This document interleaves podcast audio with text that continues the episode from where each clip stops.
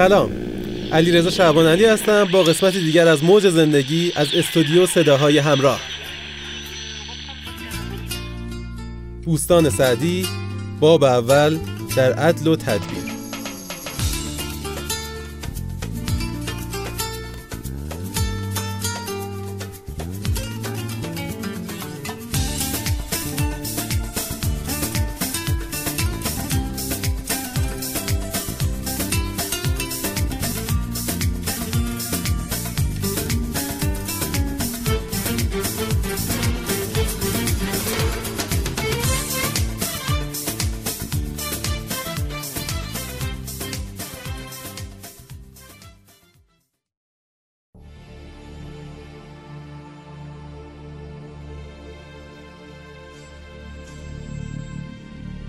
شبی دود خلق آتشی برفروخت.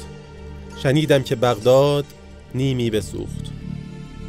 یکی شکر گفتن در آن خاک و دود که دکان ما را گزندی نبود. جهان دیده ای گفتش ای بلهوس تو را خود غم خیشتن بود و بس؟ پسندی که شهری بسوزد به نار اگرچه سرایت بود بر کنار به جز سنگ دل ناکند معده تنگ. چو بیند کسان بر شکم بسته سنگ. توانگر خودان لقمه چون می‌خورد چو بیند که درویش خون می‌خورد مگو تندرست است رنجور دار که میپیچد از قصه رنجوروار. سبکدل چو یاران به منزل رسند نخسبد که واماندگان از پسند.